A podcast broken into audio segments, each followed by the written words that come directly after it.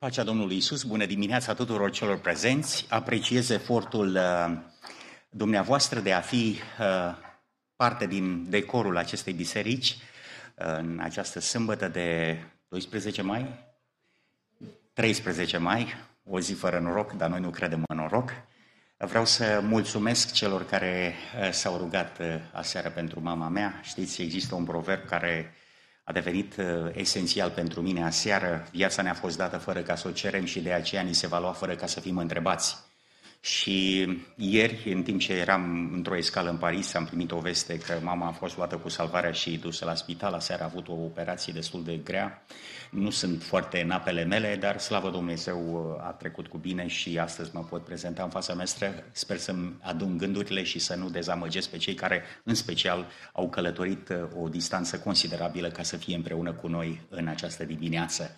Oricum, uh, Mulțumesc și celor care sunt pe calea undelor, care petrec timp împreună cu noi. Aseară a fost uh, o, o prezentare în preambul uh, foarte directă și frontală pentru cei care consideră că pot negocia și cu Dumnezeu și cu lumea. Prețul prieteniei este titlul generic, iar versetul pe care se baza conferința noastră spirituală, Prețul prieteniei, era un text al lui Ioan. De fapt, sunt două simetrii ale Scripturii, Ioan 14 cu 15 și Ioan 15 cu 14. Dacă vreți, dacă vreți să fiți prietenii mei, uh, ascultați sau exec, Uh, respectați tot ce v-am poruncit eu și cealaltă versiune este dacă mă iubiți, veți păzi poruncile mele. Deci există același lucru, Ioan 14 cu 15, 15 Ioan 15 cu 14. Dragii mei prieteni, uh, vreau să spun că subiectul din această dimineață este intitulat uh, Când se aud chemarea lume. E o cântare care întotdeauna m-a aminat, am, am animat, cel puțin 28-30 de ani în urmă, auzeam cântarea asta la o evangelizare, Când se aud chemarea lume. Ă, este o cântare frumoasă, fața în palme, mi-o ascund. Am crezut că cei de la tehnic ă, vor avea și o cântare de genul ăsta. Sper să ă, reușim să producem acest cadou muzical finalmente până la sfârșitul acestei conferințe. Chiar mi-aș dori să o ascult. Nu sunt un interpret de muzică prin excelență.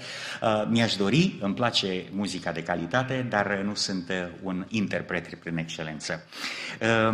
Vre, vreau, să, vreau să vă spun, prieteni, că cu cât ne apropiem mai mult de evenimentul final, care e aproape, um, și îl știm foarte bine, nu? Care este evenimentul final? Revenirea Domnului Hristos.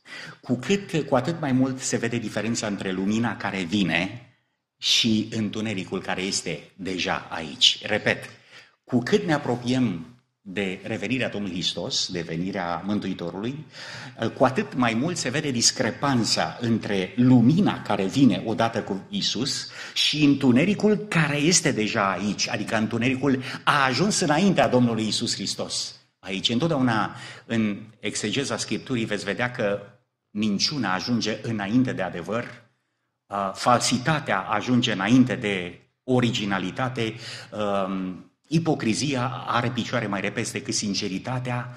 Asta este lumea în care trăim, dragii mei. Uh, lumina ajunge mai târziu, dar ajunge. Uh, pentru că există titlul acesta, Prețul prieteniei, este uh, în genere, să știți, prețul prieteniei noastre cu Domnul Hristos are o singur, un singur termen. Știți care este prețul prieteniei? Rugăciunea.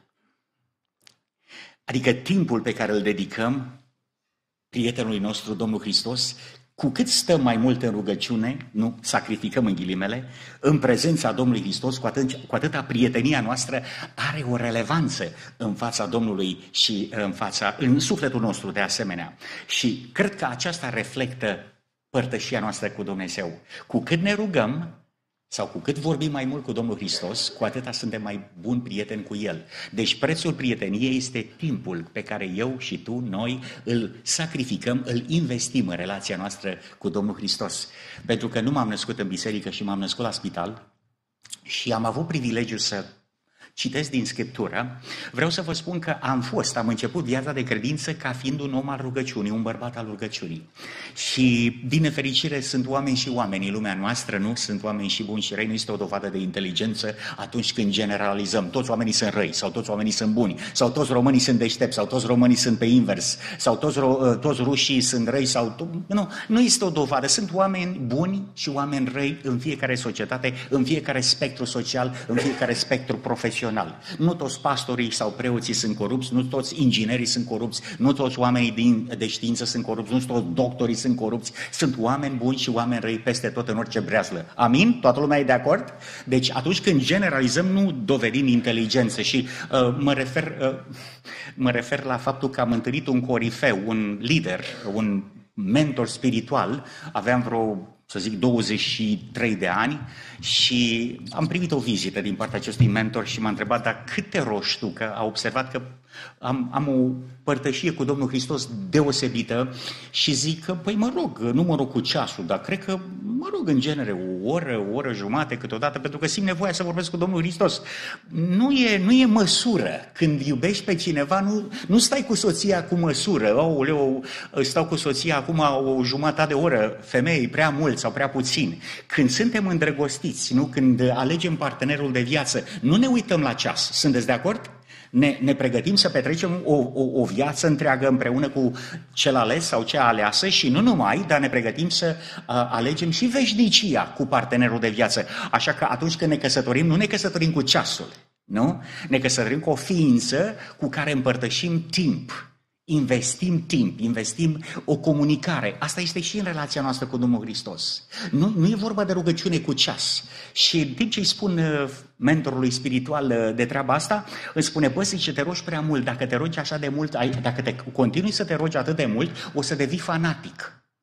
Ca un puști fără experiență și cu respectul față de corifeii bisericii și oamenii care au experiență în domeniul teologic, i-am ascultat sfatul. Și ce credeți că am început să fac? Am început să mă rog din ce în ce mai puțin.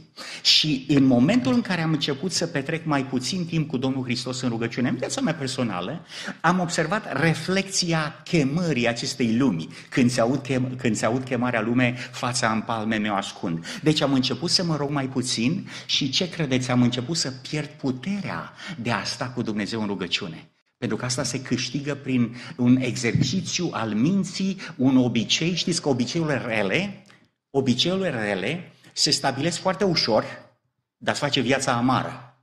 Obiceiurile bune se stabilesc greu, dar îți face viața cum? Ușoară mai târziu. Și asta a fost experiența mea. Mă rugam din ce în ce mai puțin și am început să observ eu în mine că nimeni nu mă cunoaște pe mine mai bine decât mine, decât Dumnezeu, sigur. Dar uh, vreau să vă spun, dragii mei, că am început să văd reflexia lumii în comportament, în vorbe și fapte. Am încercat cu disperare să mă rog așa cum mă rugam înainte și am observat că am pierdut puterea. Într-o dimineață am avut un vis, uh, a venit la mine un om, uh, era în bucătărie, și în vis uh, s-a identificat și mi-a zis așa, deci visul ăsta cred că l-am avut cel puțin 35 de ani în urmă. Zice, mă numesc locotenentul Geamgiul și am venit să vă spun că aveți probleme cu siguranța centrală. Uh, am rămas uimit pentru că mi-am dat seama că este un agent ceresc Trimisese Domnul Hristos pe cineva la mine să-mi spune că am o problemă. Cine este siguranța centrală a cerului? Cine este acel cineva care face contactul între noi și Tatăl nostru din cerul? Cine? Domnul Hristos. Și uh, zice, mai ai 20 de minute și ți se ia lumina. Am trecut printr-o boală foarte grea, 20 de minute, pentru că a fost un element profetic, o noțiune de timp pe care nu înțeleg, dar oricum tot ce mi-a spus Domnul atunci s-a împlinit. Și astăzi am redevenit prin harul său, printr-o experiență dură, teribilă, mizerabilă, care nu o doresc nimănui, din nou să fiu un om al rugăciunii. Mai ai 20 de minute și ți se ia lumina, mi s-a spus atunci, 30 ceva de ani. Iată-ne împreună în această dimineață, dragii mei prieteni, și vreau să vă spun că uh, lumina lumii dispare, se face întuneric și ceea ce voi voi prezenta în această dimineață sper să fie destul de convingător că cei care fac din lumea aceasta casa lor vor arde aici. Există o expresie care sper să fie originală, Dumnezeu, pentru că iubește pe poporul său, le va răpi idolii. Dar dacă oamenii iubesc mai mult idolii decât pe Dumnezeu, atunci vor rămâne uniți cu idolii respectiv, nu? Uh, trecem puțin uh, în subiect, în uh, primul pas al subiectului nostru și vrem să spun că Inima noastră tremură atunci când uh, ne aducem aminte de chemarea lumii. Știți că oricum o dai, uh, noi din când în când tot mai avem chemări ale lumii și ne luptăm cu ele, pentru că suntem oameni firești. Vreau să spun franc, noi ne-am născut în lumea aceasta și lumea aceasta face parte din noi. Cine se preface că lumea nu este o tentație, minte. Este în fiecare fibră a sufletului nostru, în fiecare celulă a corpului nostru. Noi ne-am născut ca să iubim lumea. În afara faptului că există un proces al convertirii, un revers al acestei apostazii celulare, mentale și așa mai departe, noi nu avem nicio șansă să fim uh, mântuiți. Pentru că doar ne prefacem că suntem oameni buni, când de fapt nu suntem oameni buni. Și aș vrea să uh, trec la primul text uh, pe care l-am în slide-ul numărul 1, din Isaia 65 uh, cu 3, uh, în care ni se spune, Dar pe voi care părăsiți pe Domnul, care uitați muntele meu cel sfânt, care puneți o masă norocului și umpleți un pahar în cinstea sorții, vă sortesc sabiei și toți veți pleca genunchiul ca să fiți junghiați, căci eu am chemat și n-ați răspuns, eu am vorbit și n-ați ascultat ce ați făcut ce este rău înaintea mea și ați ales ce nu îmi place. Este, este destul, de, destul, de, destul de agresivă declarația Domnului în Isaia 65. Acum vreau să pun o întrebare. Uh, în genere, cine bea de fericire? Prietenii sau dușmanii? Ați văzut dușmanii care se adună și beau un pahar de fericire? Deci prietenii, dragii mei, prietenii uh, beau de fericire. Uh, ce se întâmplă când oamenii beau de fericire? Beau pentru că au aceleași idealuri, au aceleași valori și uh, pana inspirată spune că uh, fiara a adăpat toate neamurile din vinul uh, mâniei ei. Uh, interesant este că întotdeauna vinul, dragii mei prieteni, asta vinul în ceea ce privește literar, nu băutura, sigilează prietenii, sigilează proiecte și sigilează planuri de viață din care beneficiază mai toți cei prezenți. Deci se pare că n-am putea vorbi de prietenie, de prieten, de relație, fără petrecere sau petrecere sau fără prezența vinului. Știu că România excela, sau mai bine a zis, a avut vinuri de cea mai bună calitate aproape fiecare zona a țării, dacă o luați de Moldova până în Muntenia, Dobrogea și așa mai departe, aveam, uh, se put, fiecare se putea lăuda cu vinul zonei pe care îl exportau din fericire, uh, din, spre fericirea noastră a românilor și nefericirea străinilor, nu? Dar astăzi vreau să spun că există un vin, dragii mei prieteni, care a trecut toate filtrele și a scăpat de cea mai critică cenzură inventată de oameni. Acesta nu este vinul nici de mult flatar sau vinul câmpenesc, uh, nici vinul Napoleon, produs pentru francezi, este vorba de vinul de Babilon. Ați auzit de vinul de Babilon? Vinul de Babilon, textul, uh, slide-ul numărul uh, următor, uh, spune Uh, în Apocalipsa, capitolul 14, versetul 8, a căzut, a căzut Babilonul, cetatea cea mare care a dăpat toate neamurile din vinul mâniei ei. Deci expresia în sine este destul de directă. Iată aici un vin care trece toată cenzura. A căzut, a căzut Babilonul, cetatea cea mare care a adăpat, auziți, toate neamurile din vinul mâniei de strănării ei. Aș dori să atrag atenția, prieteni, uh, asupra, uh, aici este o expresie, nu? Cei care beau din acest vin nici măcar nu disting amăgirea la care sunt expuși. De fapt, se prezintă în acest verset inconștiența generală a societății umane care nu este informată că bea din vinul Babilonului. Atunci când bea, și ce bea, nu? Aceasta este, de fapt, adaptarea sau îndoctrinarea lumii cu vinul filozofiei moderne. Uh, o altă nuanță a acestei expresii este adapta, uh, deci adăparea, nu? Expresia adăpare este un fel de a bea pe săturate.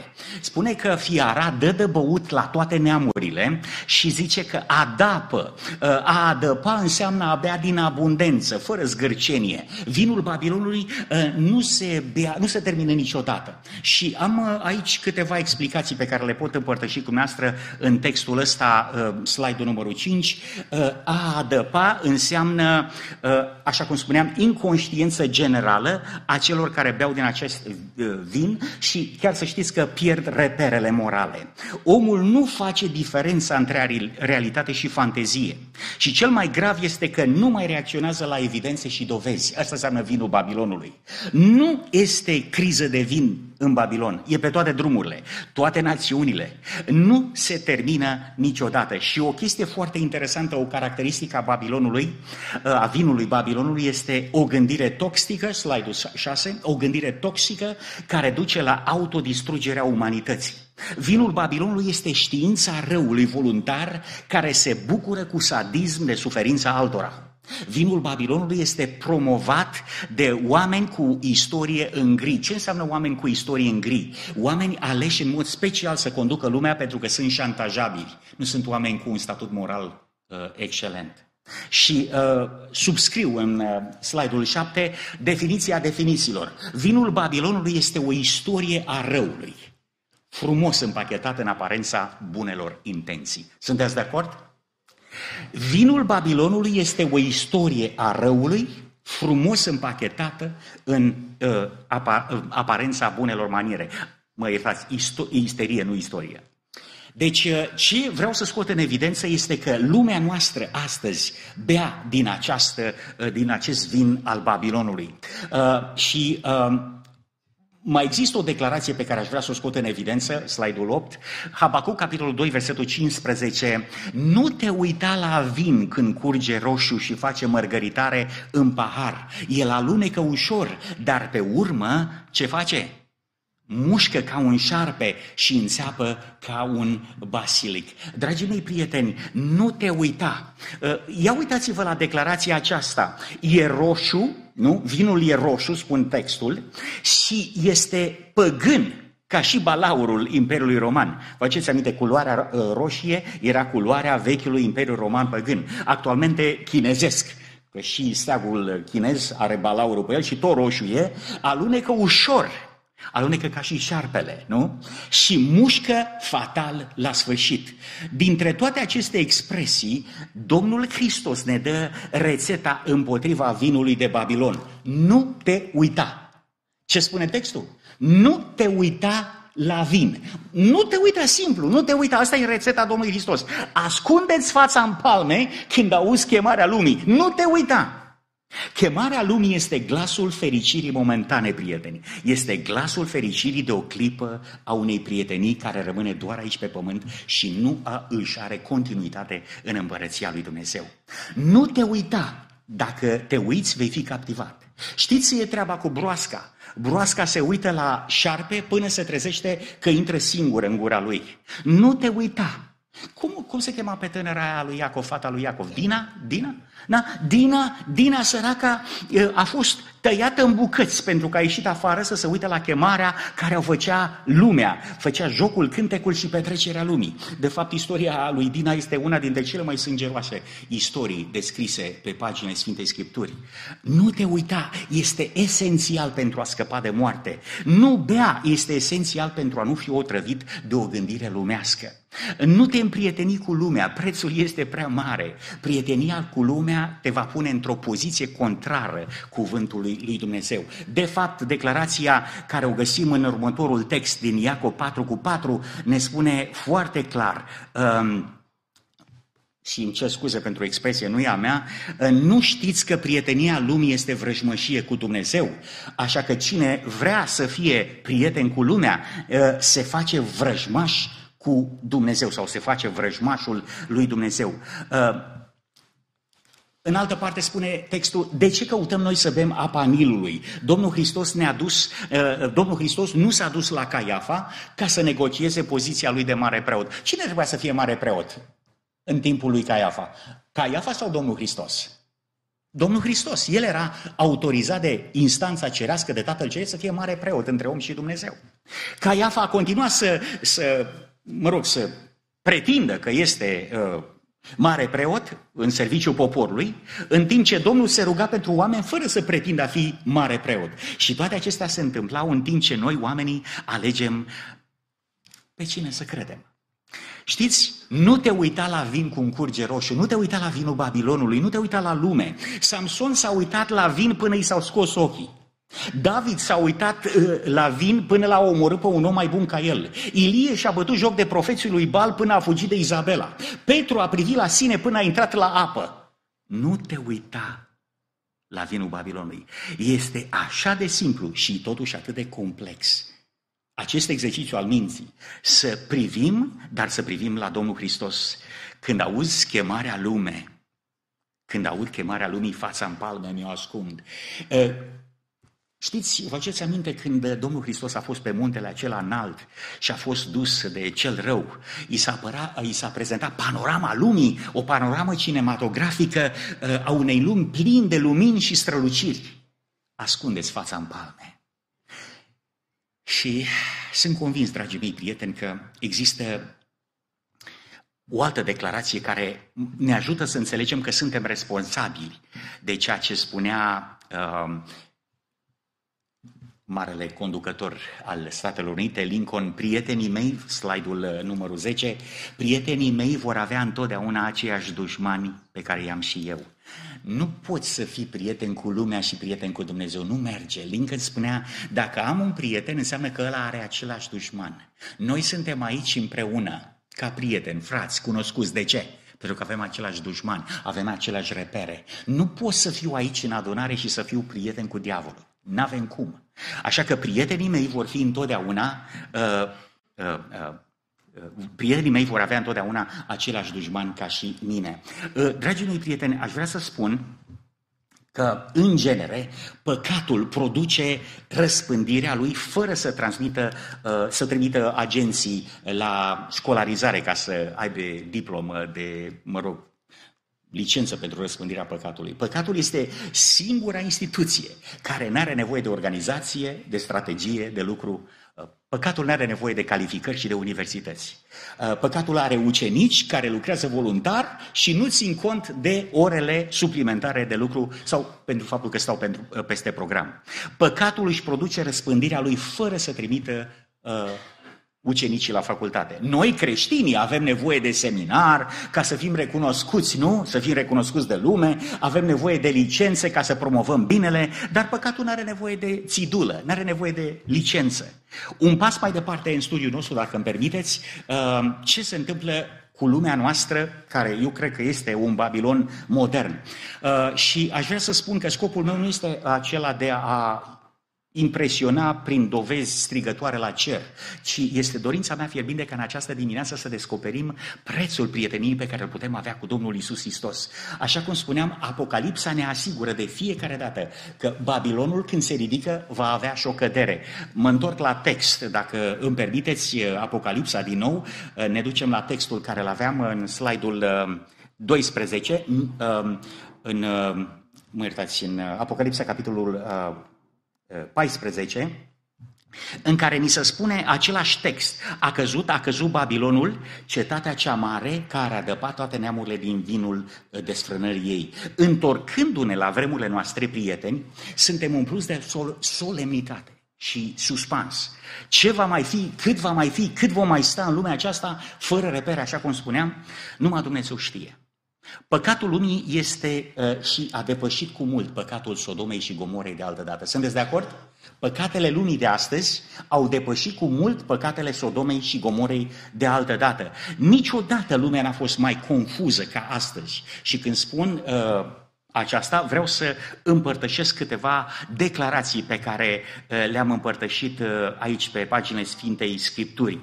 În Habacuc, capitolul 2, versetul 15, avem o declarație foarte interesantă înainte de a citi uh, o dovadă. Habacuc, capitolul 2, cu versetul 15. Vai de cei ce dau aproape lui său, dă aproape lui său să bea. Vai de tine care îi torn băutură spumoasă și la mețești ca să-i vezi goliciunea. Dragii mei prieteni, spuneam de confuzie. Psalmul ăsta, uh, slide-ul 14 și 15, am o declarație, uh, individul ăsta e un jurnalist de mare calibru în Statele Unite, nu știu dacă îl avem pe imagine, este, apropo, este pro, promotorul gândirii de stânga, gândirii socialiste sau progresiste, nu globaliste și așa mai departe.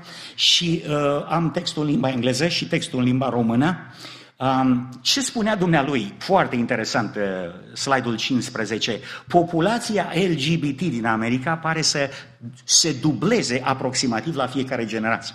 Conform unui sondaj recent, Gallup este foarte nenumit în Statele Unite, uh, e o agenție care măsoară valorile, mai puțin de un, un procent dintre americanii născuți înainte de 1946 sunt adepții acestei, mă rog, acestui curent, Apoi, generația lui Joe Biden, că despre ăștia vorbim, a identificat un fel de 2,6% dintre uh, boomers, cei care s-au născut în timpul războiului, 4,2% uh, de gen X, 10,5% din cei care s-au născut după anul 2000 și la ora actuală generația Z, cei care s-au născut în vremuri bune, 20, la 21% din generația Z, cei care se nasc în vremuri bune, uh, vor să devină LGBT. Ceea ce înseamnă, după concluzia acestui jurnalist, că dacă vom urma această traiectorie și dacă lumea mai, mai ține, vom fi cu toții gay până în 2054. Ce ziceți, mai poate trăi lumea după o astfel de orientare? Când lumea se duce în direcția asta, mai, mai, mai, avem, mai avem un sens comun în, în chestia asta, prieteni. Um, vreau să mergem puțin la uh, slide-ul 16. Uh, există o declarație, apoi a urmat un alt înger, a căzut, a căzut Babilonul. Dragii mei, Babilonul a căzut odată pe vremuri, în era, în era uh, Vechiului Testament, în era uh, veche, și va mai cădea încă o dată uh, în uh, timpurile moderne. Cei care beau din vinul Babilonului nu pot, nu pot distinge între fantezie și realitate. Și vreau să, vreau să mergem puțin la un text care mi se pare atât de important, uh, slide-ul 17, există un, uh, un agent KGB, Yuri Alexandrovici uh, Bezmenov, care a fost un defector, deci a mers în Statele Unite, mă rog, pe vremuri, undeva 1980 și ceva, și spunea omul, traducerea în, în slide-ul 18, ce spunea omul? Așa cum am menționat anterior, expunerea la informații adevărate nu mai contează a spus Benza Bezmenov. O persoană care a fost demoralizată nu mai este în măsură să evalueze informații adevărate. Faptele nu-i spun nimic. Chiar dacă îl torn cu găleata informații, dovezi autentice, acte, poze, chiar dacă îl duc cu forța în Uniunea Sovietică și alături un lagăr, lagăr de concentrare, el refuză să creadă până când nu va primi o lovitură, mă iertați, în spate, ă, când o cizmă militară îi va strânge cu menghina, atunci va înțelege. Dar nu înainte de asta. Aceasta este tragedia situației în ceea ce privește demoralizarea sau, dacă vreți, spălarea pe creier. Știți, cei care, următorul slide, 19, uh, cei care beau din vinul Babilonului nu pot distinge între fantezie și realitate. Lumea este în derivă, prieteni. O lume fără repere morale.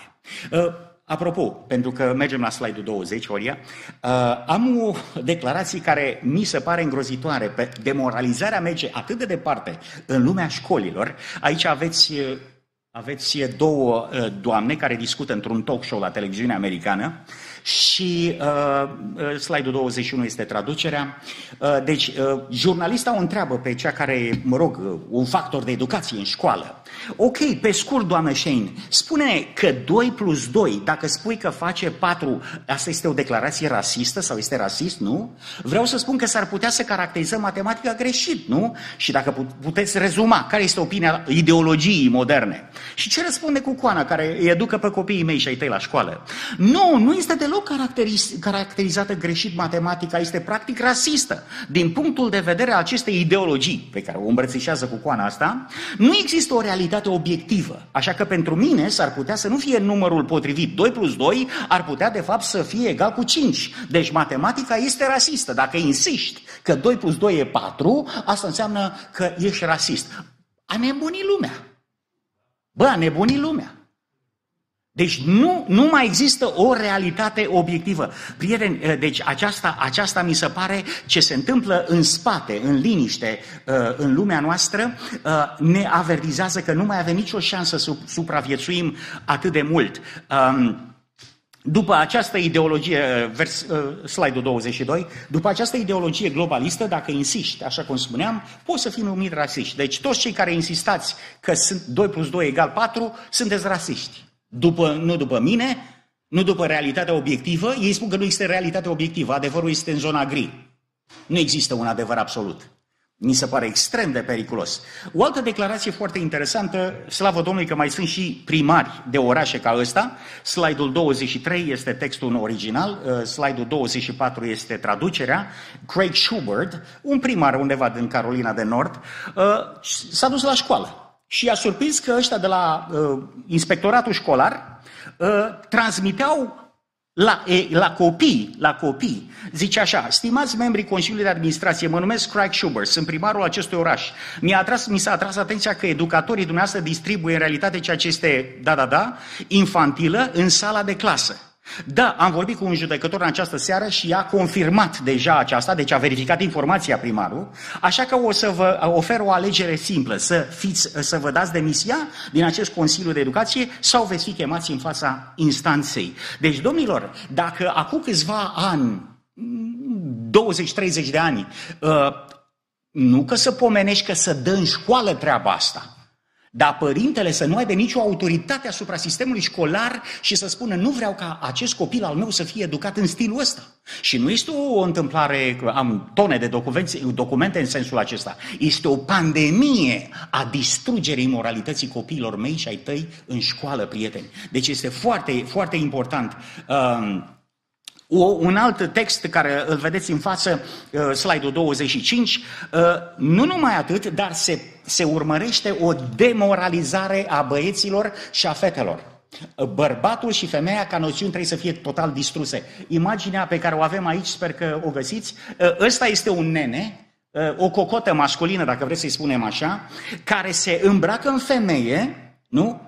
De a, a nebunit lumea. Femeia se îmbracă în bărbat, bărbatul se îmbracă în femeie, nu mai știe nimeni. Este trăim în lumea Babilonului, nu?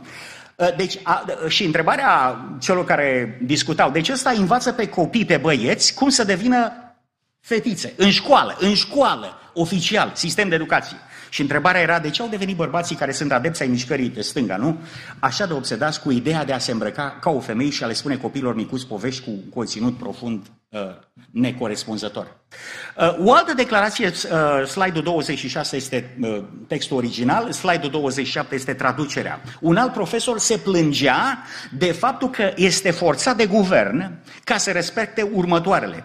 Și acum vedem copii care se identifică ca fiind animale. Vin copii la școală, dacă bărbatul zice că poate să fie femeie fără să fie combătut, femeia poate să zică că este bărbat fără să fie combătut. De ce copilul să nu zică că vine e pisică? Și uitați ce se întâmplă în școli. Și acum vedem, nu la dumneavoastră, dar o să vină și aici. Poate că se întâmplă și nu știu eu. Nu știm noi.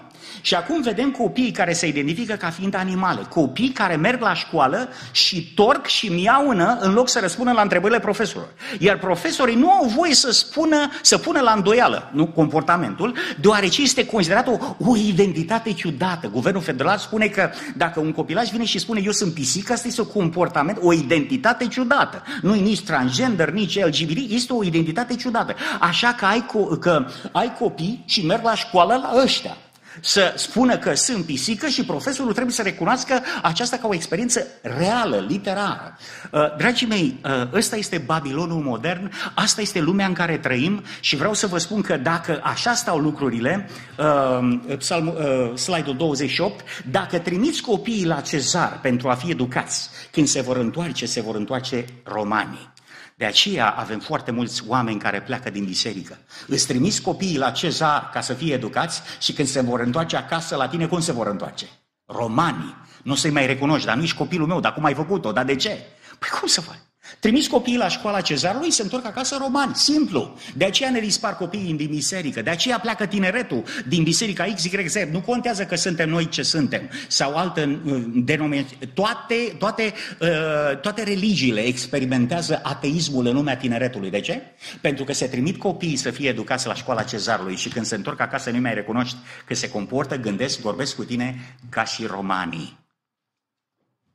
Uh, mai am o declarație care mi se pare destul de interesantă, uh, de data aceasta din Spiritul profetic, pana inspirată, uh, slide-ul 29, ne spune dacă lumea n-ar fi fost îmbătată în mod de plin eu zic sistematic, cu vidul Babilonului, mulțimile ar fi fost convinse și convertite de adevărurile lămurite și pătrunzătoare ale cuvântului Lui Dumnezeu. Deci oamenii nu primesc adevărul pentru că au băut din vinul Babilonului.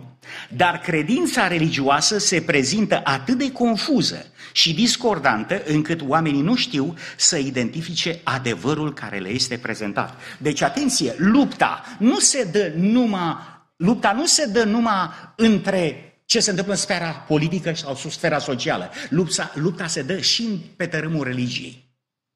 Oamenii care spun că e bine să nu furi, să nu minți și să nu ucizi și totuși spun că legea lui Dumnezeu s-a anulat.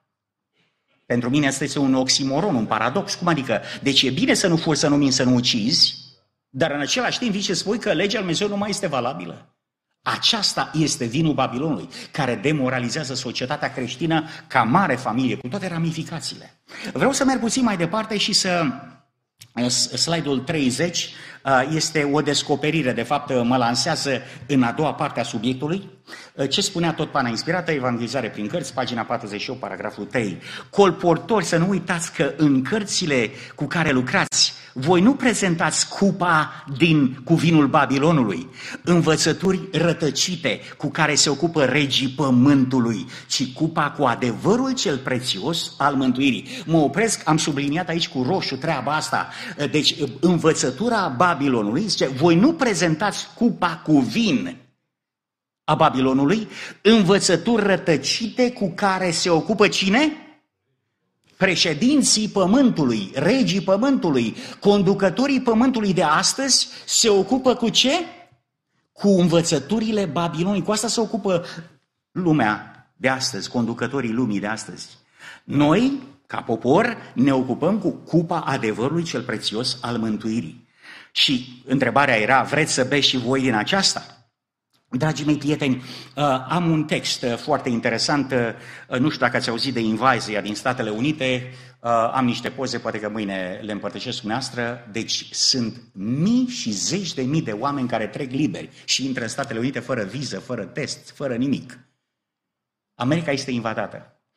Și știți ce este interesant? Că a existat o discuție într-unul dintre comitetele guvernului. Uh, slide-ul 31 este textul original, slide-ul 32 este textul tradus.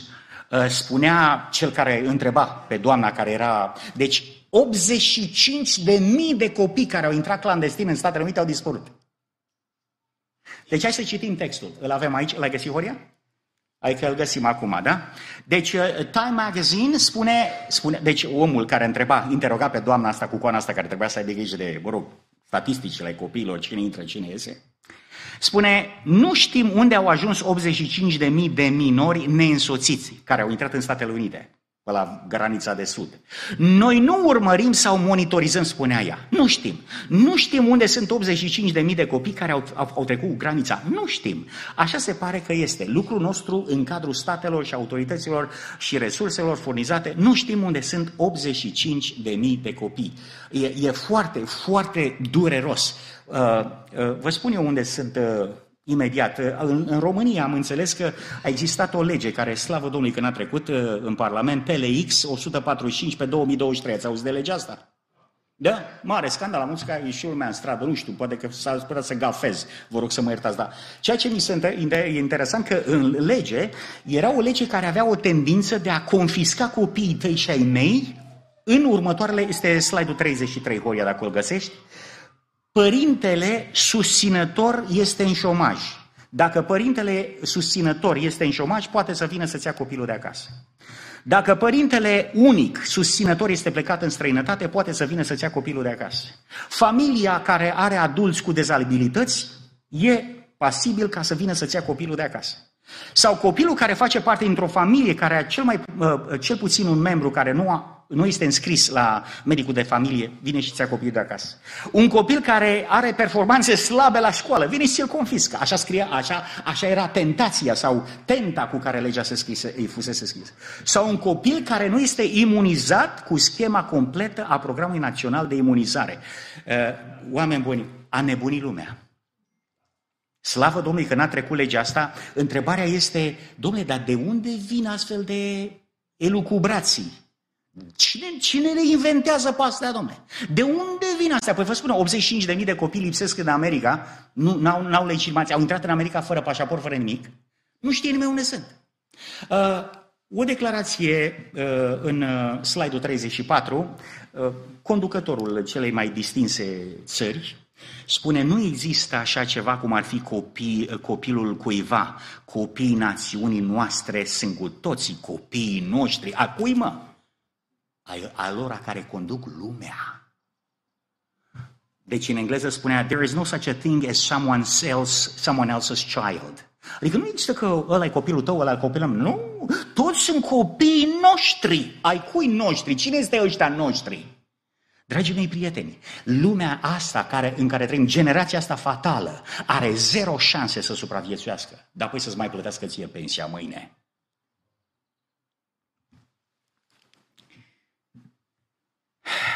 Matei, capitolul 2, versetul 18, o declarație tristă care reflectă starea condiției umane astăzi. Un țipăt s-a auzit în rama, plângere și bocet mult, Rahela jelea copiii și nu voia să fie mângâiată pentru că nu mai erau. Vă aduceți aminte de textul ăsta?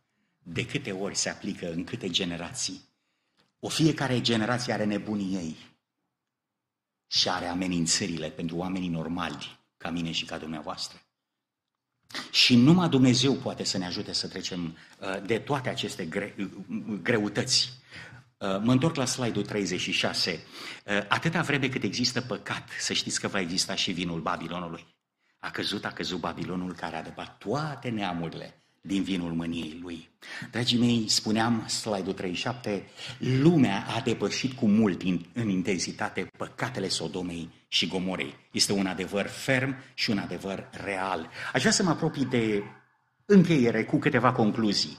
Roman, capitolul 1, versetul 22. S-au fălit că sunt înțelepți și au înnebunit. Ați citit textul ăsta? Se aplică astăzi sau nu? S-au fălit că sunt înțelepți și au înnebunit. Uh, aici am o, o dispută, ultimele patru slide-uri, nu știu dacă le vom avea pe ecran, crezi că se pot afișa sau nu? Le putem, ultimele slide-ul 39.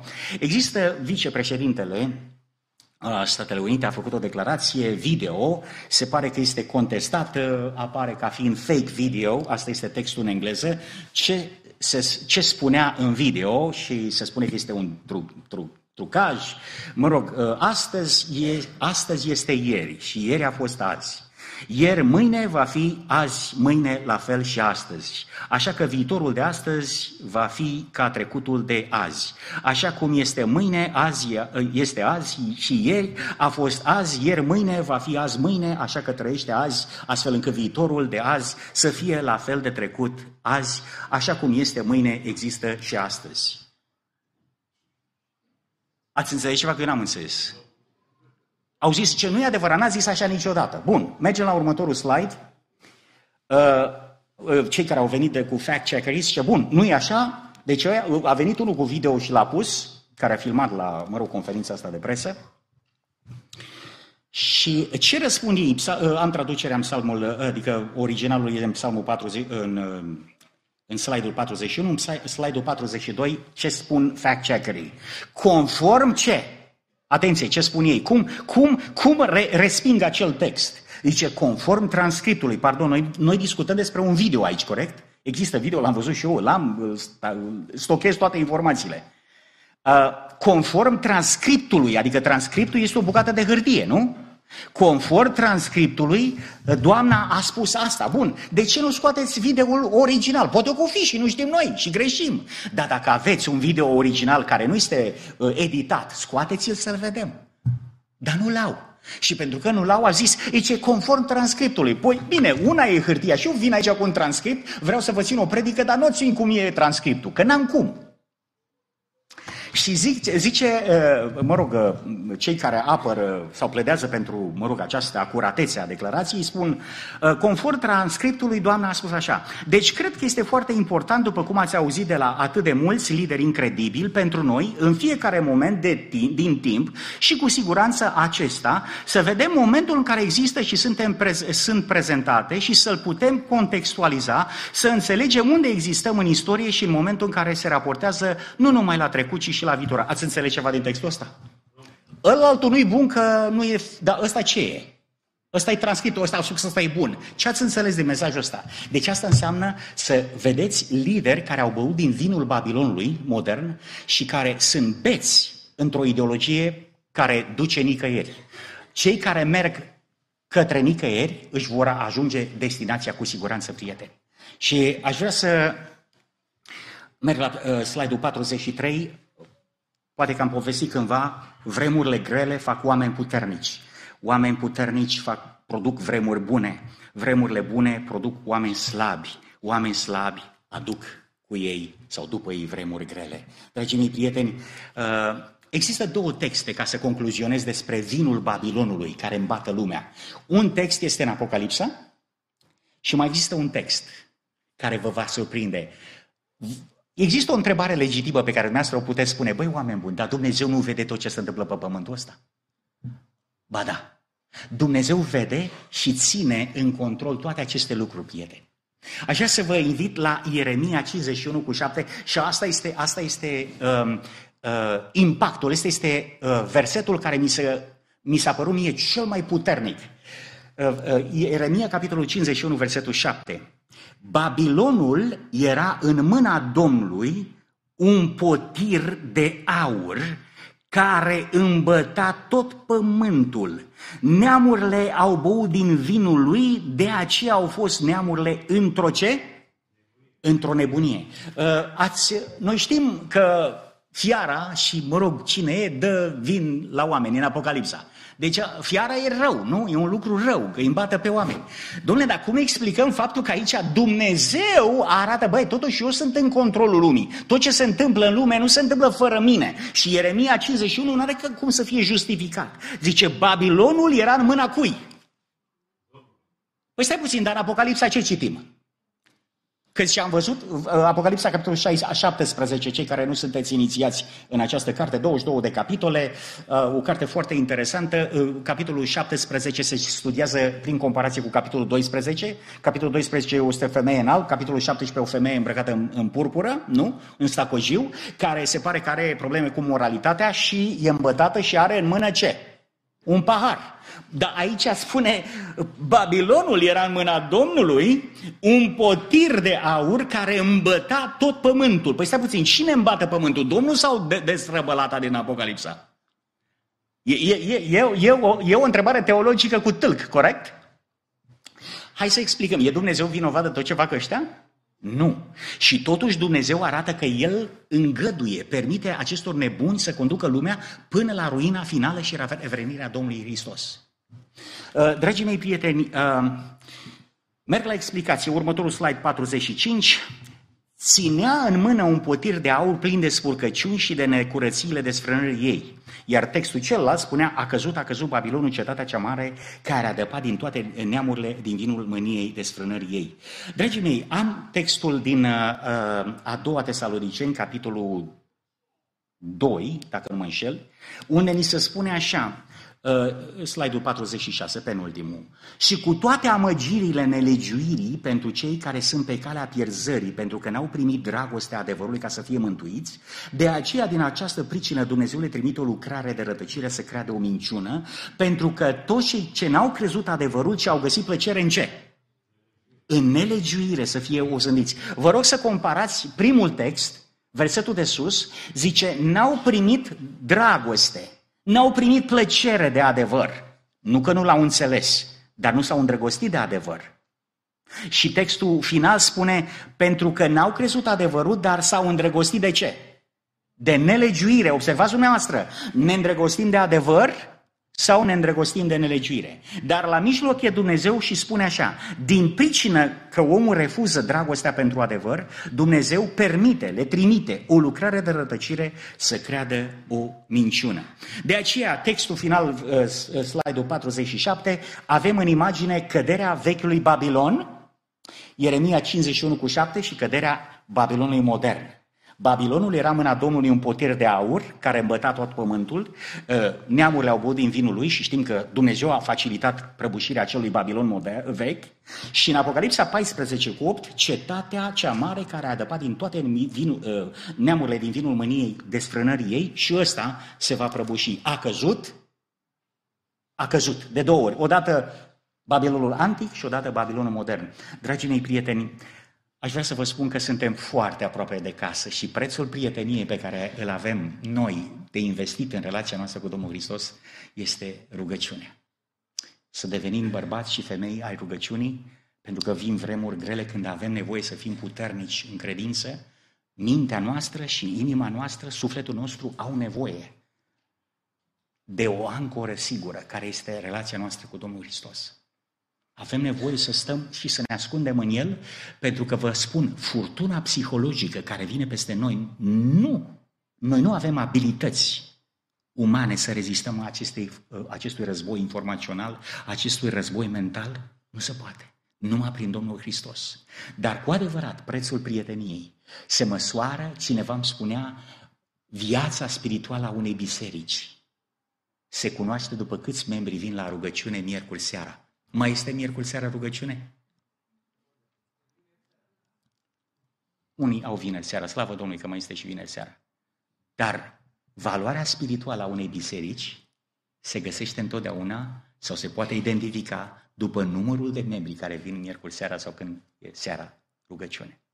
Tot așa și noi, valoarea noastră spirituală se poate identifica după timpul pe care noi îl petrecem în rugăciune cu Domnul Hristos. Prietenul nostru, Mântuitorul nostru și e, scumpul nostru Salvator. Mâine continuăm prin Harul Dumnezeu cu alte două teme, sper, destul de importante. Astăzi n-am vrut să fiu neapărat să vă ofer ceva senzațional, dar am împărtășit cu dumneavoastră câteva gânduri care mi s-au părut extrem de importante pentru viața noastră. Dragii mei, să știți că generația asta se va prăbuși în curând și nu avem nicio șansă de scăpare. Nu există nicio forță umană care să se opună tăvă, tăvălâcului care a început deja. Globalizarea, crearea structurii acestei noi ordini, acestui Babilon modern, este o realitate despre care noi am predicat ca adventiști de 200 de ani, nu? Și acum când, veni, când vine Babilonul modern, nu suntem în stare să-l identificăm. Dar de ce? Nu am fi băut și noi din vinul ăla?